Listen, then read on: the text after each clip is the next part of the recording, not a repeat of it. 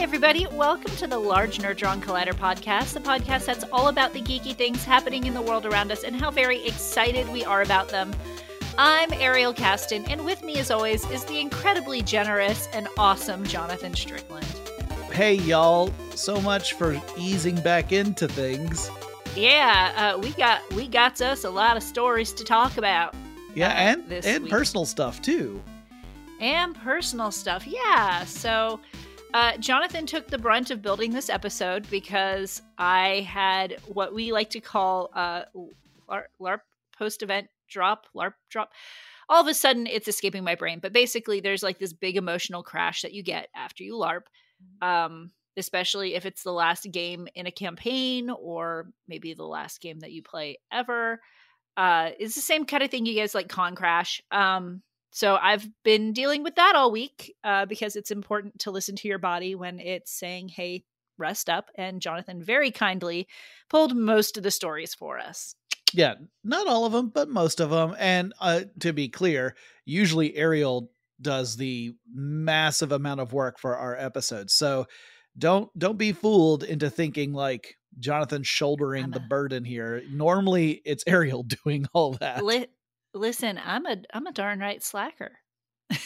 Well, before we get into, we do have a the long awaited return of 30 seconds or less. But before we jump into that, I thought we could we could spend a little time talking about stuff what we've been up to.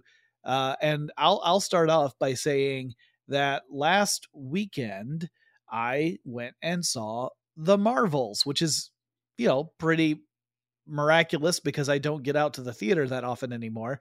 But I made a point to go and see The Marvels. And what'd you think? It was okay. Worth going out to the theater for? I think I think so. I mean, there were some elements that have been plaguing Disney and Marvel for a while now. Uh, you know, like the the bits where occasionally some of the CGI gets a little wonky. There's one bit where Captain Marvel, it's a clearly CGI Captain Marvel walking, and you probably wouldn't have noticed except for the hair. The hair just doesn't Mhm. quite work properly. Um, like stuff like that where you're watching it and you're like oh wow this is like a last generation cutscene uh, from a video wow. game that kind of stuff like like again like, by last generation you're still talking xbox one it's not the worst but it's not like you sit there and think about how far we've come technologically with Mhm. CGI and it's clear that the problem here is that you've got you've got artists who are just under unrealistic deadlines having to turn this out. And like we've said before, the Marvels got shifted around in its release schedule. It actually got moved up. It was originally supposed to be later in the year. So or like maybe even next year, but anyway, it got moved up and so that's part of the problem I think. But anyway, uh, I had said before I saw the movie that I suspected you would really need to see like Captain Marvel, Ms. Marvel, and WandaVision to understand what was kind of happening. I stand by that. And I think it's the that's the order of importance. Like Captain Marvel, you almost certainly need to see. Uh, Ms. Marvel is really important if you want to know who the heck Kamala Khan is, because you don't get a whole. I mean, you get to know who she is in the movie, but she just is thrown in there, right? And then um, uh, Monica Rambeau, y- you wouldn't understand anything about what she's saying about where she got her powers or anything unless you had seen WandaVision. So uh, that's the other big problem that the movie has in the sense of like the more you go see Marvel, the more you feel like I need to watch everything they put out or I'm going to be lost. And I don't necessarily have an interest in watching everything they put out, right? Like Yeah. the stuff I I named, I've seen all of those, but there's still some Marvel stuff out there that I have. i haven't watched Secret Wars yet, but I can tell you right now, you do not need to have seen Secret Invasion. Secret Invasion. Thank you, because Secret Wars is later. I have not watched Secret Invasion yet, but I can tell you, you don't need to have seen it because, as far as I can That's tell, good. there's nothing in Secret Invasion that really has an impact on uh, the Marvels. I think it was entertaining. I think it was best when it was focusing on the three leads. I think it was weakest when it was focusing on the B story. Um, but uh, yeah, I I enjoyed it. I also appreciated the fact that it wasn't three hours long. Yeah, it's only an hour and a half, I think. Yeah, somewhere around there. Although, honestly, even that hour and a half, there's a point because whenever they cut away from the protagonists and they're doing anything else, um, it made it drag a little. So even then, I was like, "Oh, we must be wrapping up," and then just keep on going. And I'm like, "Oh no, it's just because I wasn't enjoying that scene." oh. Um, oh goodness! Do you think it hurt that we had so many friends talk it up so much after seeing it? Um, probably. I mean, like, I don't know. I don't put a whole lot of my own reaction in because some of our friends are super fans beyond my own fandom right? And and they love these things so much that i already know their opinion is going to be different from mine. And and that's no shade on them. That's who they are and that's what they love and that's fine. But uh, i wasn't too influenced by that and i think that helped. Uh, i will say i did think it was very weird that the bad guy's plot is essentially the plot of spaceballs. Oh do i need to watch spaceballs before i watch this I would recommend you don't watch Spaceballs before you watch this because otherwise you'll be like me and lean over to the person next to you and say over and over again, This is just like Spaceballs. Fair enough. Fair enough. Um, well, thank you for your honest review. Yeah, I, I think out of all the more recent Marvel films, this is one of the stronger ones. I definitely, I definitely liked it more than Doctor Strange. I liked it more than Ant Man. I liked it more than the Eternals. Definitely liked it more than that.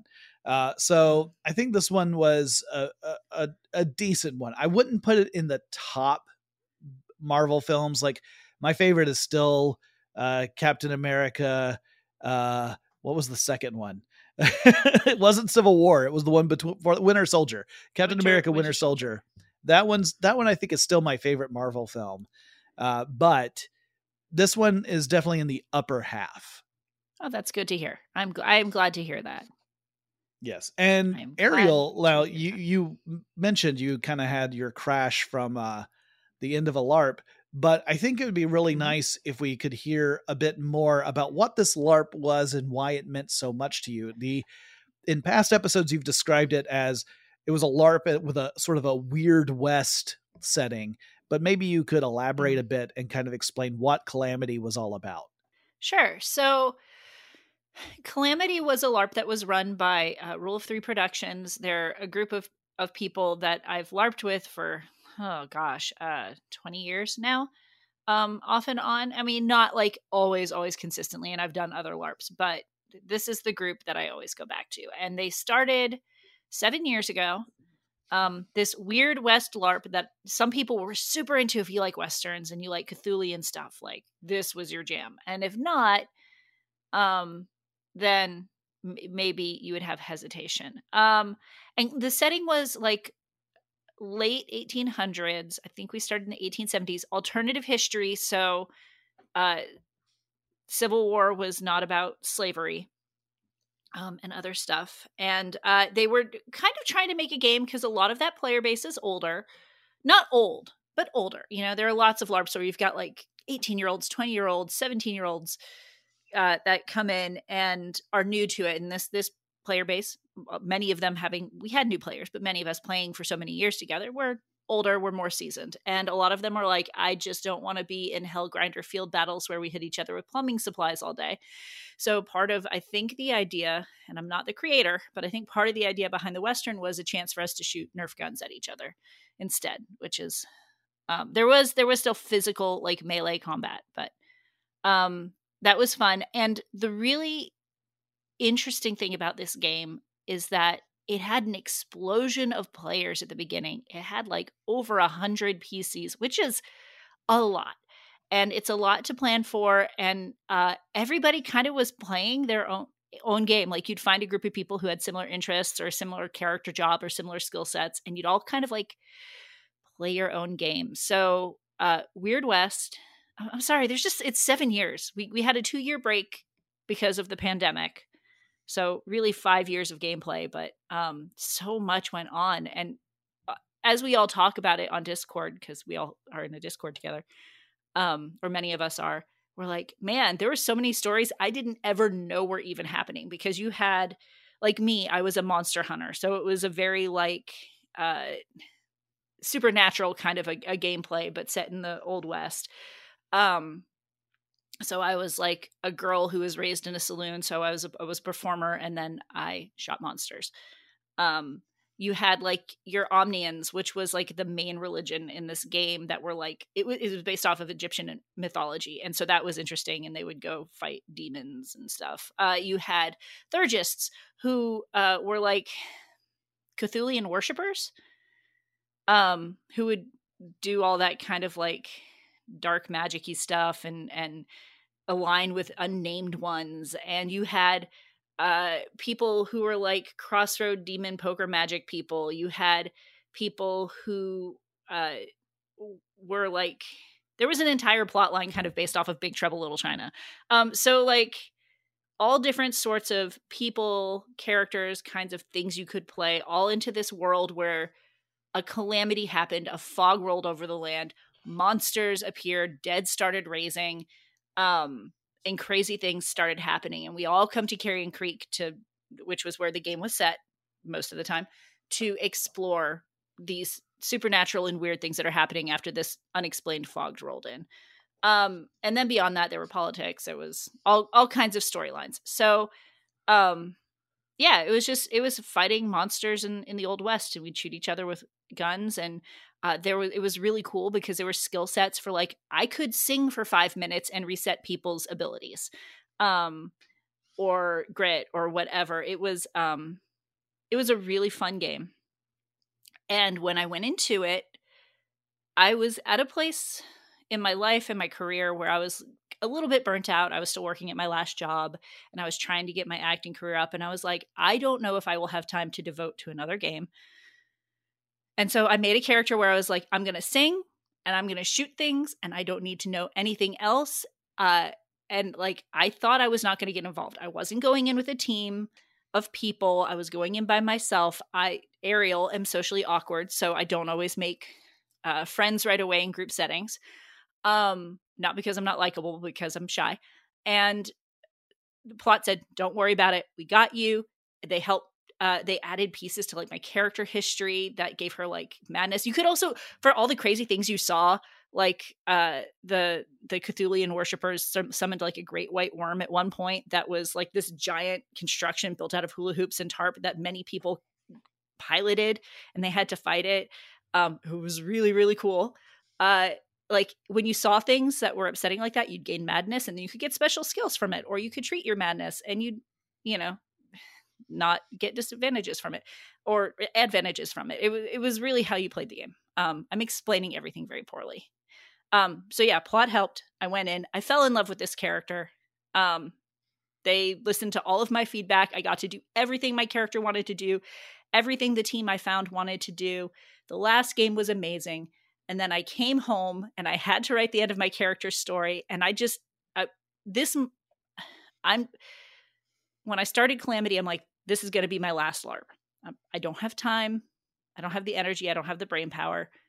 I, have known these people forever and I like spending time with them. And I'm sure I will spend time with them outside of the LARP. I'm going to make a point to. But uh, now I'm like, oh, can I really give this up? But stepping out of the game for the last time, it was very sad because I knew it might be my final game. That being said, if it was my final game of my final campaign, it was the best possible way to go out. I loved my story. I loved the end. Even though my story made me cry, the the end my epilogue is not entirely happy because it's I, I it was it's kind of Dean Dean Winchesterous if you watch Supernatural. Um and so yeah, that's a whole bunch of rambling information that you probably have no idea any better about the game than when I started. I, I don't think so. I think I think like the what I took took away is that you know the weird west is the genre the setting is this mysterious place and it's set in a, a time that there's an inflection point and no one's really sure mm-hmm. what that means and that yep. lots of characters had their own individual stories so while there is like an ongoing arc that's happening a big big arc yeah. your your participation in that big arc might be on a little side channel and you may only be slightly aware of what's going on because you know you're which is just like the real world right like in the real world mm-hmm. there are big things that are happening but often as individuals we aren't playing a, a, pivotal role in the big things that are happening we're still living out our lives and we're still doing yeah. important stuff especially important to our own individual you know livelihoods or whatever so i think you did mm-hmm. a good job and um i'll say this like I was really tempted to make a character back when this when this was still just in the conceptual phase and I was aware of it. I was really was tempted to make a character. So much so that I even bought a couple of costume pieces that I still have. Um, that uh, I was gonna do like a, a snake oil salesman sort of huckster con man kind of character. Uh, you know, slight maybe some overlap with gambler and uh, uh, I, I, just thought it would be kind of a fun little role playing experience. Mm-hmm. And it turned out I just didn't have the time to be able to do it, so I ultimately did not play a part in this game. But I would occasionally get to see things like photos from games and stuff. The thing I loved was seeing how people would modify Nerf guns to make it look like they were these weird steampunky old west kind of guns and there were some really creative folks who were working on that kind yeah. of stuff and I just like how neat that was. It was just really cool. Yeah, I part of the reason I like this group is because of the level of commitment they put into costume, they put into props, they put into set pieces, they put into the immersion of it all. Because, you know, when you watch a documentary or LARPing or a movie about it or whatever, you're not in there, you're not immersed, you're not involved in creating the story. So it looks kind of dorky. But when you're in there, it's really wonderful. And yeah, they made a whole freaking mummy that people could dissect at one point in time. It was brilliant. Uh, people worked long and hard. A lot of people for this game are actually making like shadow boxes of their props and important little pieces and bits that they got throughout the game, um, which is really nice. Uh, the the I got a holy weapon uh, to to fight with the Omnians because that's the way my character life went, kind of like the the Colt from Supernatural, but it's a giant freaking uh, Nerf rifle, modded Nerf rifle, so I can't really fit that into a shadow box. Still trying to figure out what to do. Overarchingly, I mean, you like gotta, you, you, gotta have a place that has a fireplace, and then you mount it above the the yeah, fireplace. Uh, like generally I'm not into guns, but I put a lot of work into like my two little revolvers that I started off with. I modded those myself. Mm-hmm. Um, and it was fun and it was good and it was rewarding. Um, and I'm going to keep these things because a lot of time and effort has been put into them and they're fun. And hey, I can shoot Nerf darts at people. Um, the overarching story each year was like uh, we would fight a different, basically, horseman of the apocalypse. So war, pestilence, hunger, um, death. So that was like kind of the over overarching bad guys. Um yeah, it I think you would have really enjoyed it. It was really wonderful. I a lot of the people involved are people who are writers, prop makers, um set construction people, actors, dancers, uh, like yeah, it's just this game went above and beyond. They built an entire saloon that they put into the mess hall of the group camp each and every game with a bar and a player piano and all sorts of stuff. Edison lights, just the works. A lot of effort was put into this game, and it showed, and it was uh, from everybody, and it was just a really wonderful experience that I'm very glad I got to have, and I'm starting to like tear up again. Um, well, I'm really glad that it lived up to its potential because so often you will get involved in a big project like this, and and the realization of the idea might fall short of what you had originally planned. And it's not mm-hmm. necessarily mm-hmm. anyone's fault. It's just sometimes it's so hard to achieve the vision yeah. that it just doesn't happen. It sounds to me like this one really did a great job of realizing mm-hmm. the vision and that is you know that's that is something to really celebrate because again like yeah. I can't tell you how many times I, started off really excited about a project, and then by the time the project came to life, I'm like, yeah, this is not what I was hoping. Like now I kind of regret being involved because it didn't turn out the way I wanted it to, which is a terrible yeah. perspective, but it does happen to me quite a bit. Um, yeah. Eh, but yeah, I, I love hearing stories like this. Like it's, it's, it's so, it's so rewarding just knowing that this group of people were able to tell this big collective story that mm-hmm. had a lot of meaning to a lot of folks and that it came to a really satisfying conclusion. Yeah. Yeah, it it was just brilliant. I really look forward to seeing what what all of the people involved do in the future, whether it's LARPing or something else, because so many of them are creative people and they they just are constantly putting amazing works of art and creativity into the world. Um, we did have so some of our players and some of our plot members, when I started LARPing with them, had children uh, early in my LARP career, maybe not in theirs. Those children started playing Calamity uh, at an early age, which Calamity was an adult game it was made for adults. You know, it's the Wild West. You have saloon girls and Cthulhian gods and things like that. But because they were raised by their parents who were also working or playing the game, they were able to watch their kids. Those kids ended up by the end of the campaign writing and running stories and just brilliant creative people themselves. And that also, they're I mean, they're not kids anymore. They're all off at college now, but uh, they they all came back for the last couple of games. But it that also has been so cool to watch and so cool to be a part of. So, uh, special props to them. I don't think they listen to this show, but special props to them because they're super, super awesome. Um, yeah, and so like it's kind of the the crash I'm having is the same sort of thing you have to after have after convention. You just need to like eat and tell yourself it's temporary and find similar people to talk to and rest and get back to your normal habits. Um, and it's great. Uh, tangentially, one of the awesome people who I LARP with, Katie Downey. Um, a lot of the a lot of the awesome people that I LARP with have been mentioned on the show, but Katie Downey is getting mentioned because one, she posted the article on how to deal with post con LARP drop, and it's super helpful. And two, uh, I found out that she does uh, a, the D four D and D live stream um, each week on Sunday nights, which is really cool. She's really good uh, her character is becoming like Wizard of the Coast canon. That's awesome. Is getting released as Wizard of the Coast canon. Yeah, I think it's super cool. She's awesome. She does a ton of live streams. Uh, if you like that sort of thing, you should check her out. I'm not going to always show my friends, but when they're doing really amazing things, I'm definitely going to uh, call them out because they're awesome. That's great. Wow. I'm so glad you were able to share that. We weren't sure if Ariel was going to be able to share that because, I mean, look, like I really think when you conclude something like this, you actually do go through a sort of grieving process.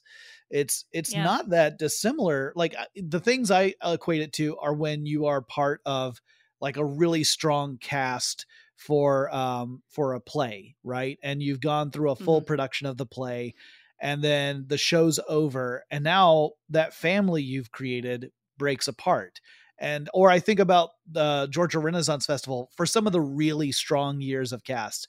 It wasn't always true, which is kind of unfortunate, but on the really good years, like on that last day, you might sing a song like "Here's a Health to the Company," which actually has the line "We may or might never all meet here again," and yeah. and that line has a really powerful hit to it because it's true. The next the next season, you're gonna there. Not everyone comes back new people come mm-hmm. on and it's a new family and sometimes that new family has its own kind of special place in your heart sometimes it doesn't which is really sad and yeah. uh but it's it's one of those things you go through this this this feeling this series of feelings and it's really meaningful like uh, yeah i get that there are a lot of jokes around larping that again like you were saying ariel from the outside it might look silly or dorky or whatever. But for the people who are part of this, who are telling stories, I mean, storytelling is a central part of the human experience. It's how we contextualize everything in our lives. We do it by organizing it into stories. And when you are part of the creation of a story like that, it can have a really huge impact. And uh, yeah, so I'm glad that you were able to yeah uh, to to come across resources that help you with that in the aftermath because you know it's it's it, it really can be a, a big hit. I know we have mutual friends who at the end of a Garf season would really struggle with depression afterward because they felt like their family was gone.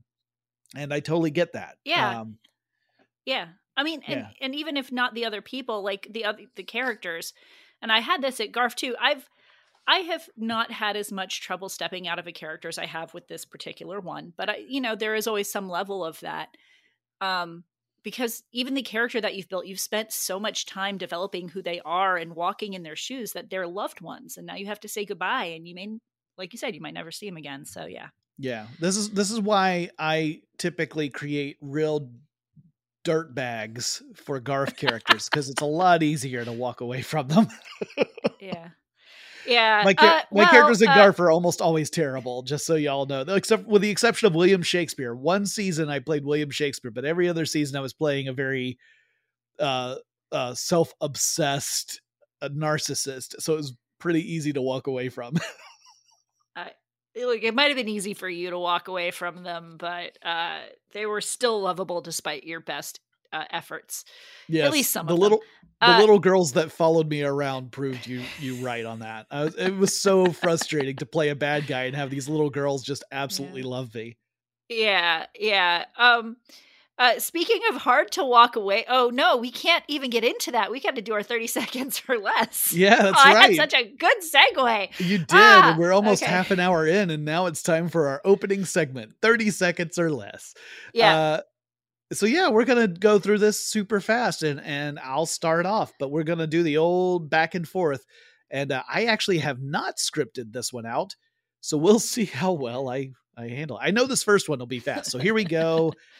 Now, so December sixth, if you are a fan of James Cameron's The Abyss, it is getting re-released for one night only, and it will be displayed in 4K resolution in theaters. So if uh, you're a fan or if you've never seen The Abyss and you want to check it out, you can do so in the theaters on December 6th. Go and see if it's going to be playing in your local theater. I will tell you, it's long and the water is aliens. Spoiler. I've never seen The Abyss. Okay. Uh next. Uh Bob Iger announced that Disney is developing Frozen 4. Uh Jonathan calls it a Hail Mary. I'm going to be real honest, I only skimmed this article. The interesting part is that Frozen 3 hasn't even come out. That's only just in development, so I think they're just trying to grasp onto whatever interest people still have in that property. Is that a smart decision? Uh, I wouldn't think so, but I guess we'll see. Uh, it's perfect take. Okay, next up. So, did comic book creator Robert Kirkman spoil who Steven Yeun will play in Thunderbolts? Uh, yes, he did. So, Kirkman created Invincible. That's a great comic book series, great series. Steven Yeun is going to be playing the character of Sentry in Thunderbolts. Uh, Sentry is kind of um, like a Superman with schizophrenia type character in Marvel. I have the hiccups. I have. This is not going to be 30 seconds or less. I have hiccups. It's Oh, no. extenuating circumstances. Anyway, Steven Yeun, interesting pick for Sentry. Uh, you would not think of him if you saw the character Sentry in comic books. I think it's perfectly fine to go outside of type. I'm very curious to see how he plays him because the only thing I know about him is that in Marvel Puzzle Quest, he poses like a male model. I it's 30 seconds or less. Okay, I'm good. interesting. Yes. Okay. Shadow and Bone, uh, Netflix series that I was interested in watching but never actually did, so I'm a part of the problem, is getting canceled uh, after season two, before season three. They're saying that the amount of people that watched it versus the cost it was to make it, uh, just there was too much disparity there. Um, and you know that's a reasonable reason not to continue on with the show if you aren't making your money back also pandemic and delaying the production of season three didn't help uh, but this also means that if you were a fan of the show six of crows the spin-off series has also been canceled Bummer. Finally, could the internet's zaddy, Pedro Pascal, be joining the MCU? Well, the rumor is that he is considered to be in the lead to play Reed Richards, aka Mr. Fantastic. Uh, you might remember that Mr. Fantastic was last played by Jim from The Office in Doctor Strange, and now uh, it's going to be the Mandalorian, maybe? There's a lot of questions about this because Pedro Pascal's dance card is awfully full already, but that's the that's the rumor mill, so we'll have to see. okay we're officially done with 30 seconds or less so legit i would be an amazing ben grimm across from pedro pascal You're gonna have to stop. reed richards You've got to stop campaigning to I- be Ben Grimm. Why do I have to stop? They haven't It's announced just- any of the rest of the cast yet. We all know that Ben Get Grimm's out gonna be- there. we all know Ben Grimm's going to be played by a PS3 graphic. That's it's going to look terrible. I mean, half of the time, but the other half of the time, it will be a really charming and hilarious redhead who's a little bit rough around the edges, aka me. Uh, I mean, I, I'm not going to object to you playing Ben Grimm. Uh, I feel like that might be as big a hail mary as Frozen Four. uh, you know what? Both Disney, so let's do it. Uh, I'm pretty sure the casting directors of Fantastic Four don't listen to this, but if you do, I'm happy to send you my reel and anything else you want. Okay. Uh, Uh, yeah, speaking and- of and- hard and- to and- and sometimes I read for Ariel in some of those uh, scenes. So if you hear a voice in the background and you're like, "Oh, this guy would be a really good henchman number seven, I'm available. All right. Speaking of hard to walk away from characters, because I'm not going to give up that awesome segue, even though it no longer fits. Um, uh, HBO or Warner Brothers Discovery or whatever it's called now, Max, I don't know, uh, is not actually shelving Coyote versus Acme as previously stated. They have changed their mind. Yeah, so we talked about this last week how Warner Brothers Discovery had made the extremely controversial decision to put what was being called a completed film, Coyote versus Acme, and had already been uh, shown to test audiences and apparently gotten a really good reaction. They were going to shelve it permanently and make a make it a tax write off. And then after uh, the world appeared to be like, "Come on," you know, and started to to really complain about this decision, the company reversed its course. It is not going to distribute Coyote versus Acme, but it's also no longer going to shelve it, which means that we will likely have some distribution company release it in either theaters or on streaming or maybe both, which is great news for all the people who worked so long and so hard on that film. Mm-hmm. Yeah, yeah. Um, I guess we'll see. I think the front runner right now is Amazon. Um, Yeah. picking it up. and and and uh, also like uh, you know I know that we didn't put this in our our notes our lineup, but you, Ariel, you had sent me an article when we were just kind of chatting around earlier this week about David Zaslav essentially saying the writers got what they deserved even even though he and Warner Brothers Discovery fought really hard to not give them that stuff. and by the writers got what they deserved, he means in the contract Yes, that they, they were got asking for. right that that the the writers were asking for things that were reasonable like the the pay raises and all that like all the all their requests were reasonable is what he said which doesn't take anything away from the fact that he he opposed it for so long and so hard uh, uh so i just want to once again say i am glad i no longer work for david zaslav I uh, it's interesting. He didn't say that about the actors, but I guess that's still too raw. no the- Uh, the- those wounds are too fresh Those wounds are too fresh. Uh, so uh, next, we're going to talk about the trailer for the Garfield movie. Yes, there's another one. Did you know about it? No, I didn't. Apparently, uh, it looks like at the end of the trailer. I'm going to skip to the end before we talk about the trailer itself. They talk about joining the like promotional campaign for it, uh, which maybe was a tactic when actors could not promote the movie. So yeah maybe Yeah, the whole idea of like, hey, do you have a cute cat that does cute things? Shoot video of your cute cat so that we can use your cute cat to promote our movie. Yep. Uh, which for a Garfield movie actually looks pretty cute. Yeah, um like like it, it at least follows part of the movie follows Garfield as a kitten and they worked really really hard to try and design Garfield to be like the the definition of cute to a point where it was actually a little disturbing to me.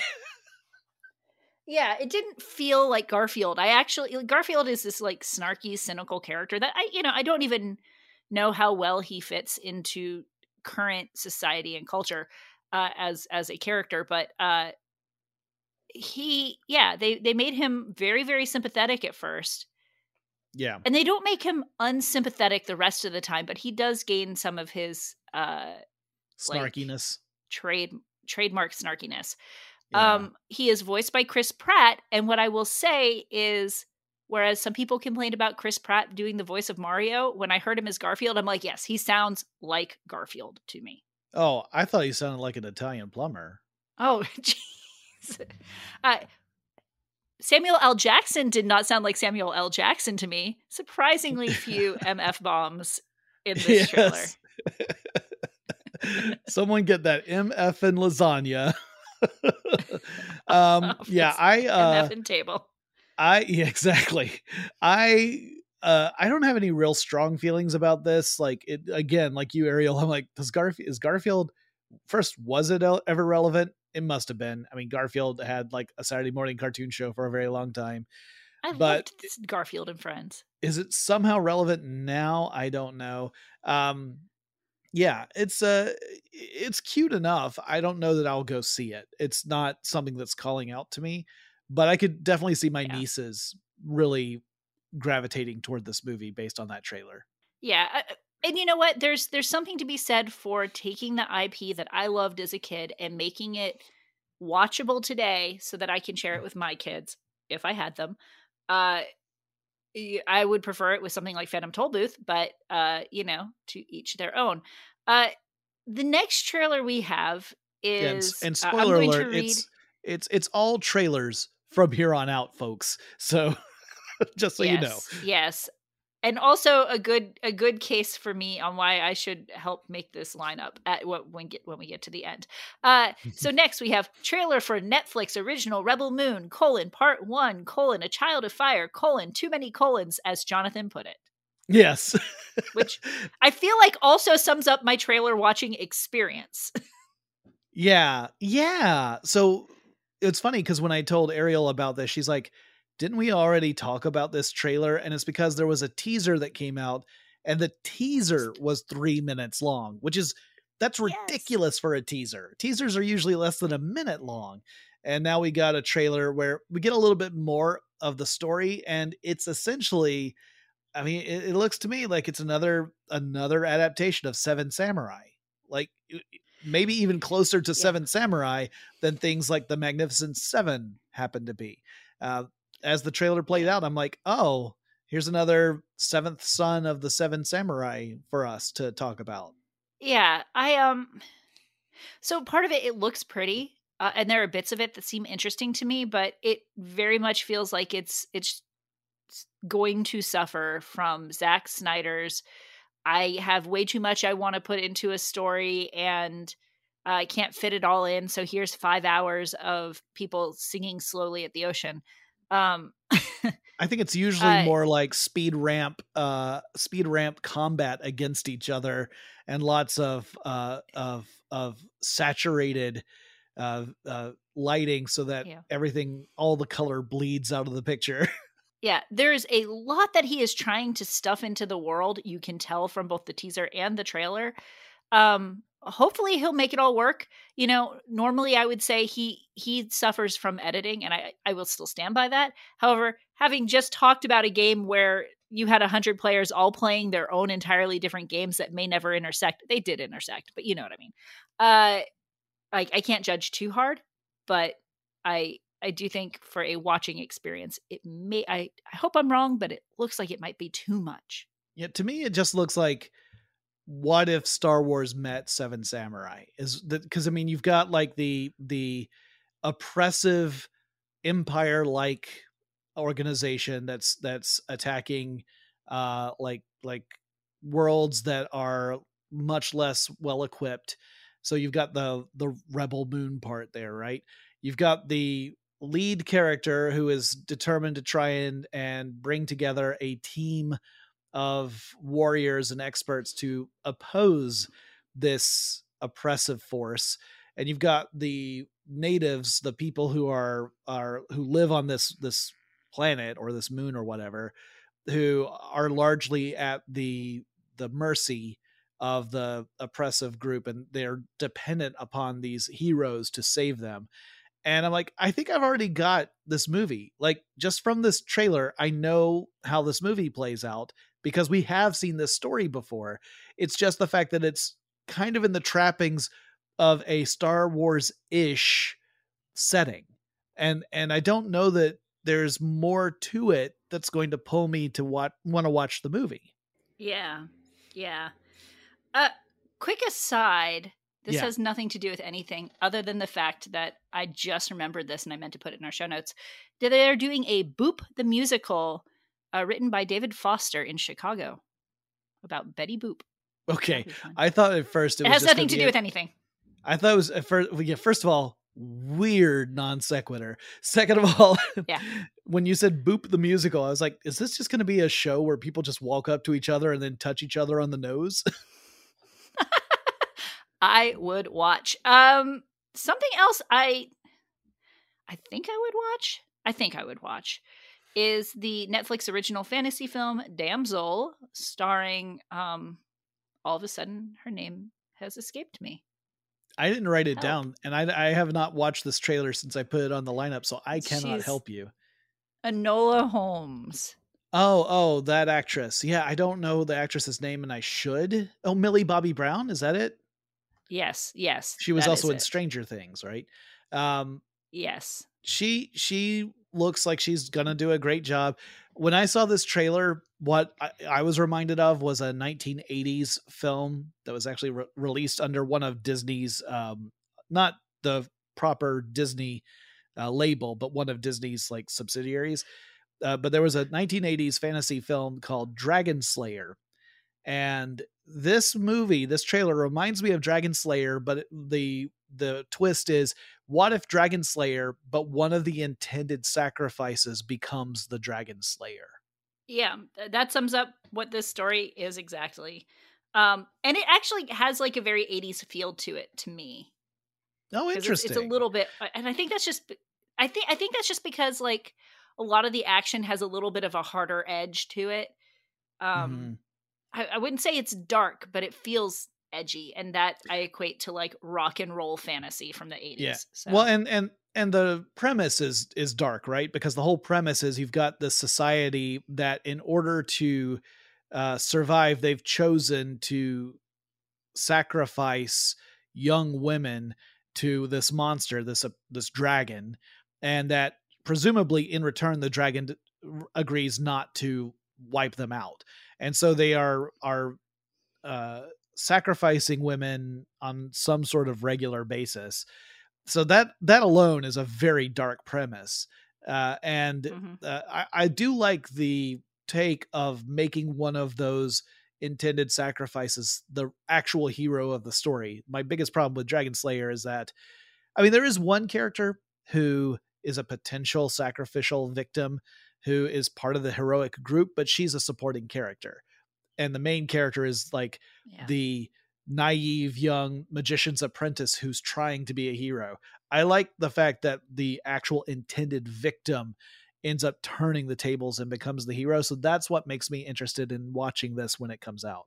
Yeah, I, I think that's really cool too. I, I I'm also interested to see how much of the movie is Billy uh, Billy Bobby Brown, Millie Bobby Brown in by herself, uh, with just CGI monsters and environments to go through. Like Yeah. that will be yeah, because that's always- because that's a heavy load to lift. yeah, super challenging. It's hard to make that engaging. Like there are actors who have done great jobs with that, but uh, I think some of the best examples I've seen were because the the uh, environment was partly real and partly CGI. So stuff like Lord of the Rings, they went so hard in making set pieces and stuff so that there was like a grounding for the actors to work off of that I feel like that Mhm. tends to work a lot better than say the Star Wars prequels or the Star Wars sequels where uh, the over reliance on maybe not over reliance the reliance on CGI perhaps inhibited actors performances which was complicated by the fact that at least with the prequels they were being directed by someone who traditionally hasn't shown the greatest uh, uh, interest in directing performances Yeah. Now that being said, the the later Star Wars shows on on D Plus have kind of fixed that. So yes, yeah, because they're they're using that big like immersive um set, that semi spherical set where the actors can actually see the stuff that's behind them as opposed to just a green screen. Yeah, yeah. Uh, don't know what they're doing for the new Percy Jackson and the Olympians show, uh, but I will say that's coming out on D Plus. It looks actually pretty cute. Yeah, I mean the pretty sweet.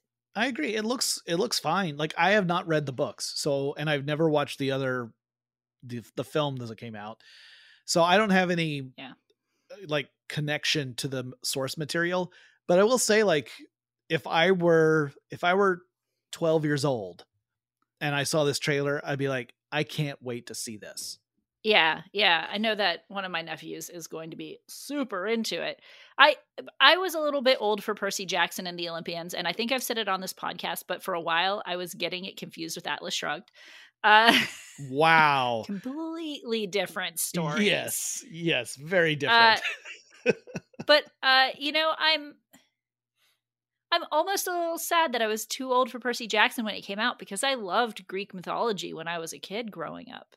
Mm-hmm. Um and this looks this looks it looks fun and it looks adventurous and it looks like there's a lot of different emotions that they play on which is great um it feels kid friendly but not overly cheesy to me and also it has timothy Omundson in it playing hephaestus and like you can't beat that because he's yeah. amazingly fun to watch. He's great. Yeah i i thought this looked really kind of entertaining. Uh i thought the performances that we get to see, the little bits that we get to see, hint that there's some great chemistry among the cast.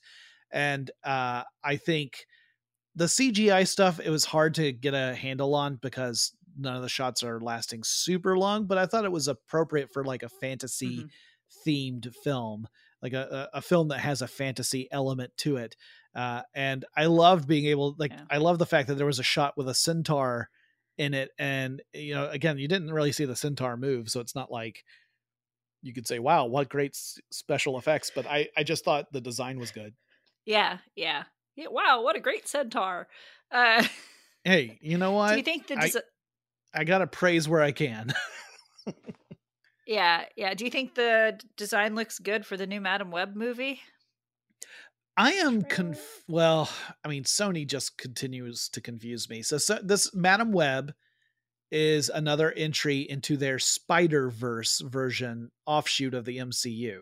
So like Venom and Morbius and the upcoming uh, Kraven film, Madam Web is another one of those kind of offshoots. From what I understand, Madam Web takes place in yet another offshoot universe so like none of these characters appear natively in the same universe. Some of them cross over mm-hmm. in from one to another. Uh, I think in Venom we find out at the end of Venom 2 that that he Eddie Brock and Venom cross into a different universe that happens to be a shared one. But most of them are in individual ones. So Madam Web, first of all, totally new take on Madam Web because in the comics originally she was a much older woman, uh, psychic um, confined to uh, a, a, life support system that looks like a big web, which is why she was called Madam Web. She's not otherwise at all mm. related to Spider Man. This one, she's a much younger woman. She's a paramedic who somehow gets powers, um, possibly by uh, uh, saving Adam Scott. I don't know. Um, and then you've got three other three other variations of Spider Woman or Spider Girl who are in the story as well. I had to look all this up, by the way, Ariel. I did not know it yeah. from watching the vi- the the trailer. Like you see them in their spider hero costumes, but I had no idea who they were. Yeah, yeah. I uh, I I had to. Uh, my husband told me about it. I don't know who the three different spider people are. I do know that Madam Web in the comics is a conduit to the Spider Verse. So that is comic accurate. Yeah, um, she seems I, like who the, the the web of lives or something like that. I can't remember what it's called, but something along those lines. Yeah. Uh, but I do know that when my niece saw the trailer, she was super excited because a bunch of of uh, female Spider Mans, and I get mm. that, but Morbius and uh, it's Morbin time and and Kraven, um, them chips both uh, both I don't know they've they've diluted my interest. I liked the first Venom movie. I thought it was fine. I thought it was Yeah. cute and entertaining. So um, maybe they can get back to that. I just worry that it's going to be kind of too dark and kind of too, I don't know, something. It's it's interesting because it's clearly set in an earlier era than the Spider-Man films, at least in this universe, because like in the opening shot, she's walking toward a diner that has a payphone out in front. So like it's clearly set in an earlier time frame. There's one point where there's a guy on a subway and he's playing with a a, a PSP, which was discontinued several years ago. So that tells you that it's sometime in like between I don't know, like 2004 and 2017. So Mm. like there's some interesting little hints there that this is taking place in a slightly earlier era that I think is kind of interesting. I thought the action looked fine in the trailer and like I Mhm. didn't like the lead actress's performance that much. I didn't find it really engaging, but No. uh, the trailer at least looked like it would be something I would be more into than Kraven or uh definitely more into Mhm. than Morbius because that just looked like a train wreck from day one. Um and even Venom Yeah. because I, I I never felt the urge to watch Venom. This one I think looks at least from the supporting cast interesting. The lead I, lead leaves me cold though. Yeah. She, uh, I have not seen enough of her work, um, partially because I'm not interested in like the Fifty Shades of s- series. Um, but I, yeah, it. Hopefully, it's better, and maybe they just picked the wrong clips. Um, yeah, I, I I felt the same way. I was like, some of these some of these supporting characters seem interesting. One of them is from White, White Lotus, uh, but yeah, the the lead just kind of didn't grab me. Yeah. Well, felt like it would be a very long movie to watch her in. Yeah, it was. It's funny because again, it's like what we were talking about last week. Was eh, I had not been keeping up with the production of Madam Web, so I did. I was not aware that it would be in a place where there could even be a trailer released. So when it when I happened to notice it the other day, I was like, "Huh, wow." Uh, something else that made me say "wow" was something you sent to me that you had seen. This is one of the ones that you saw that we added to the lineup, which is the trailer for the second season of the MCU animated series What If. Yeah, uh, and it looks like what if?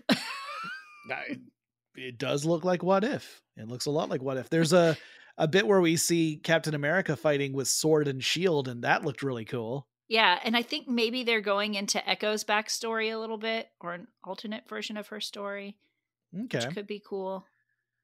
Um, Yeah, I mean like I- I, I I couldn't get a strong sense of what the stories are, but the the style uh is definitely similar to what we saw with the first season. yeah, yeah, and I enjoyed the first season well enough, so I will watch the second season of What If.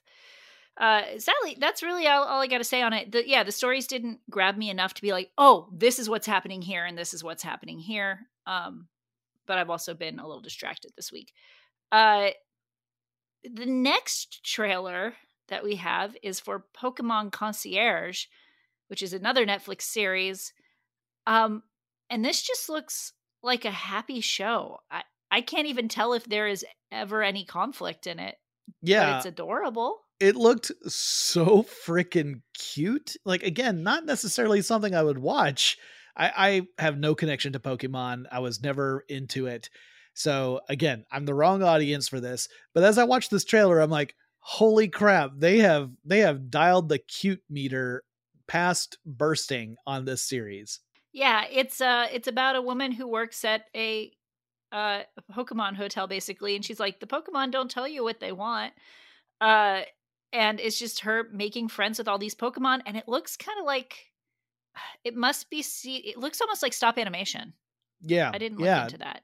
It does look a lot like like if it's if it's computer generated it's computer generated to look like stop motion animation because that's it, it has the elements of stop motion animation which i also dig like i like the character models Yeah. uh, i liked the the colors are really they pop so hard these Mhm. colors uh it just looks like a really delightful little series And, you know, I think if you can create a delightful series about animals that are forced to fight each other for our amusement, having a chance to go on vacation, you should do it.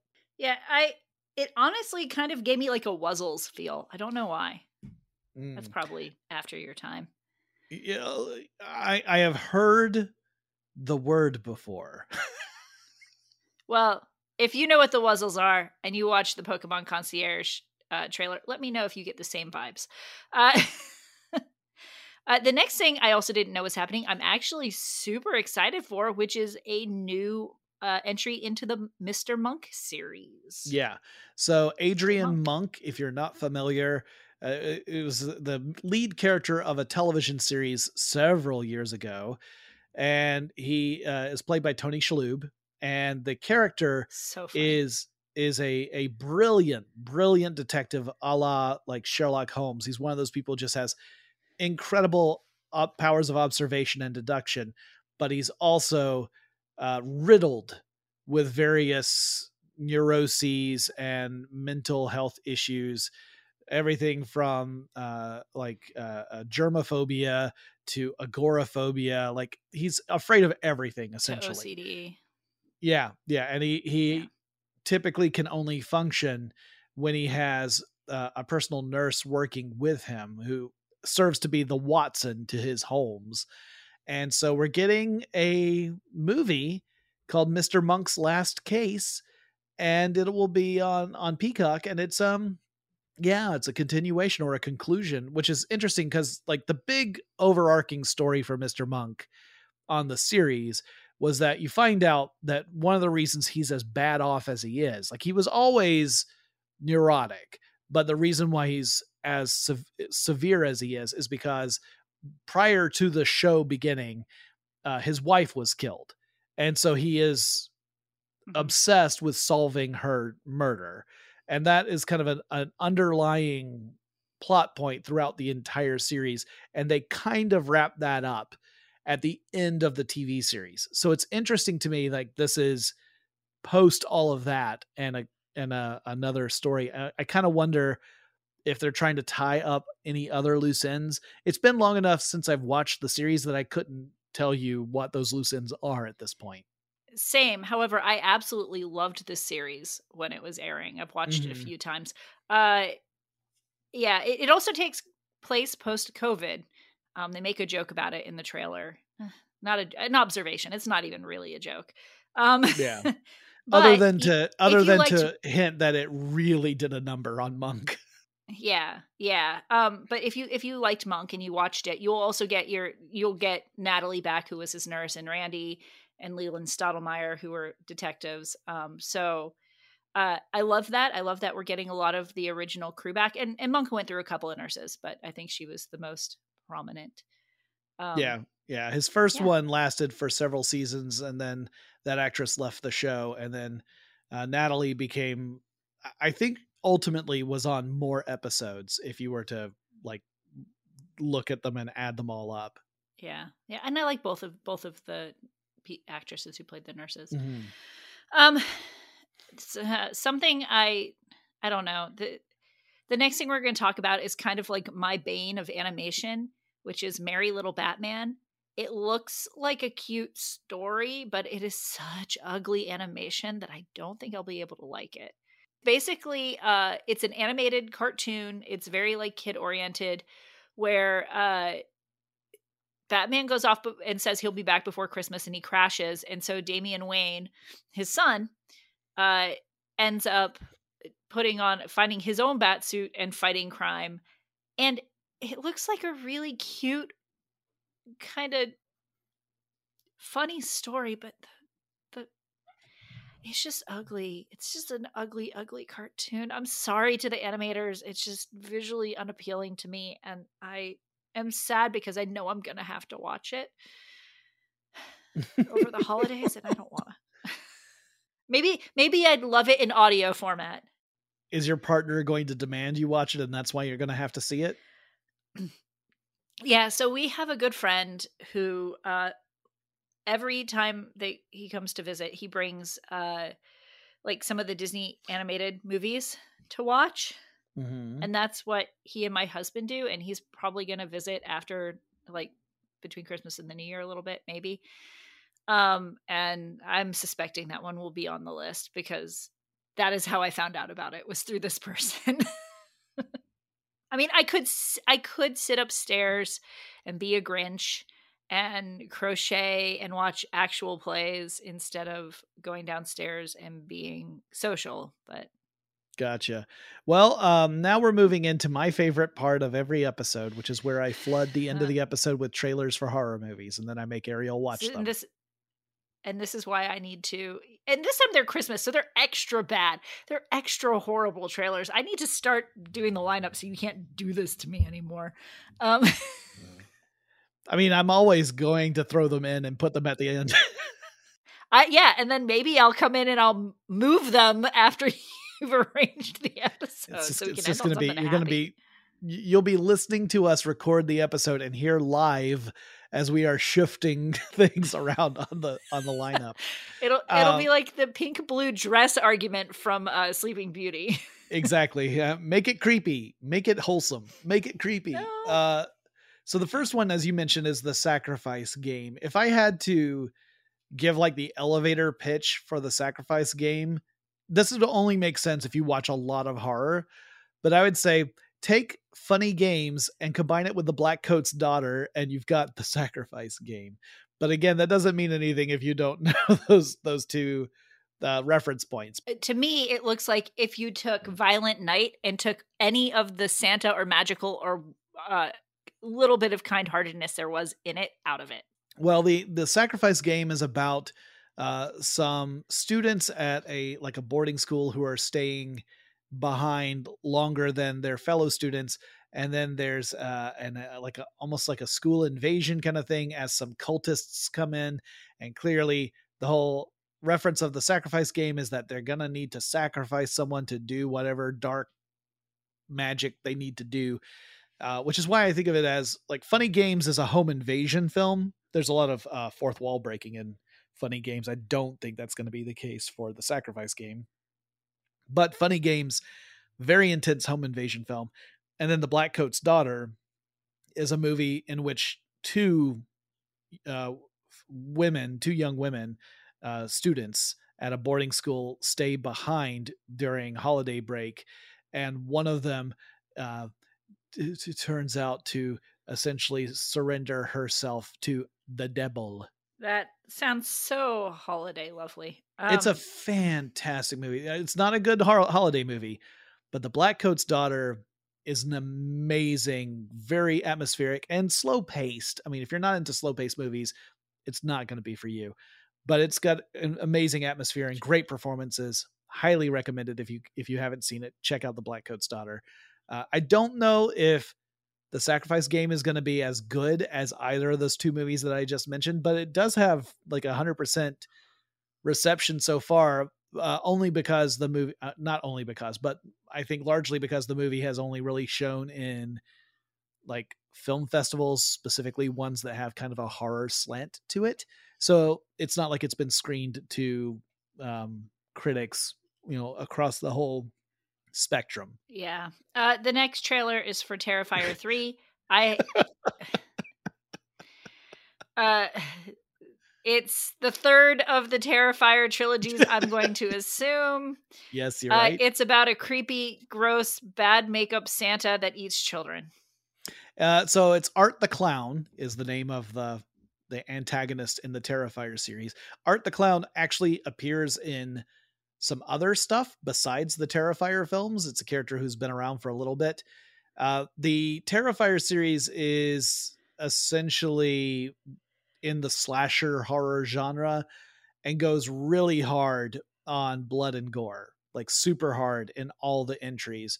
Uh, I do not personally find the Terrifier movies that entertaining. Sometimes there are people who do like a darn good performance in them, but I'm not a big fan of the films. There, there, there's not a whole lot to them other than this supernaturally uh, resilient psychopathic clown monster decides for whatever reason to terrorize and and murder people. That's about it. Like there's no other there's no other subtle element to the film, and um, this is the third one, as Ariel said. Cool, good talk. Uh, the last trailer, which is uh, this one. Look, this one's sweet. It's about uh, it's about children and their imaginary friends that want them to harm themselves. It's called Imaginary. Yeah, yeah. This trailer, this trailer was disturbing. I think. Um, where mm-hmm. we've seen movies like this before too, right? Where it's a child who makes a connection with some sort of supernatural element and only the mm-hmm. child mm-hmm. is able to see and interact with this element and of course the adults around this child's life just assume that it's a child being imaginative and that's it and in this case it turns out that uh, it's not that the child is it's not just that the child is imaginative they really can see an entity that is malevolent and in this case uh, the malevolent entity has a grudge against the child's mother i'm guessing? They never really seem to uh to nail down the relationship between the main character and the child but I, the the older woman in her in her own childhood apparently abandoned this imaginary friend and it's got a grudge. I mean it also seems like it's got a grudge against the girl's brother um, I, it is done by this. It's done by Blumhouse. It's you know creators of M3GAN and Five Nights at Freddy. So it it's right in that niche of of creepy playthings. Um, it that one looked the most interesting to me, but it, I still think it's just not something that I'm going to be interested in watching. So I'll be I will be uh, rapt to hear your review of it, Jonathan. Yeah, I'll probably watch this one. Um, I'll probably watch this one and I'll probably watch the sacrifice game. My guess is some some evening I'm going to be bored and I'll watch Terrifier 3 cuz I have watched the other two movies in that series. Even though uh again I, I wasn't a big fan of either film. Like some of the actors I thought were great in those movies. Like I thought they did a really good job with what they had. But neither movie I wouldn't call myself a fan of either of them, but I'm sure I'll end up watching Terrifier 3 anyway because you know, it's like like how sometimes you know you really shouldn't you, you know it, it's going to make you feel mm-hmm. bad, but you just crave Taco Bell. So you just got to go out and eat Taco Bell. You know there are better options. You know you'd feel better if you just ate somewhere else, but you got to have Taco Bell. Terrifier is my Taco Bell. So I had Taco Bell on Monday, and I usually feel fine afterwards.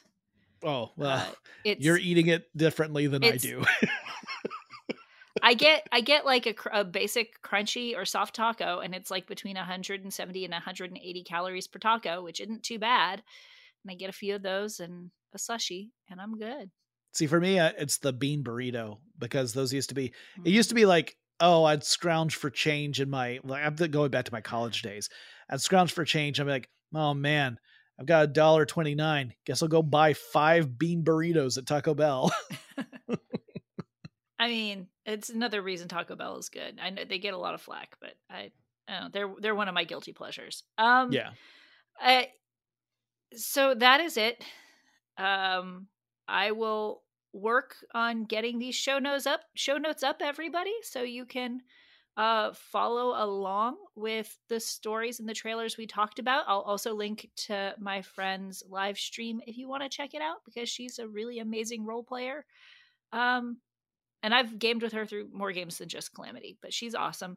Um, Jonathan, if they want to reach out to us about anything that we've talked about or just to share stuff going on, how do they do that? Well, what you're first going to do is you're going to rummage around in your couch you're going to keep on doing that till you get approximately 89 cents. You're going to then take a trip to the closest Taco Bell. You're going to order yourself a bean and cheese burrito. You're going to take that bean and cheese burrito home. And when you get home, you're going to open up that bag and you're going to see that they gave you four packets of the Diablo hot sauce. I'm going to need you to empty all four of those packets into the inside of your bean and cheese burrito. Then you're going to have to lift that bean and cheese burrito. You're going to have to close your eyes, count to three.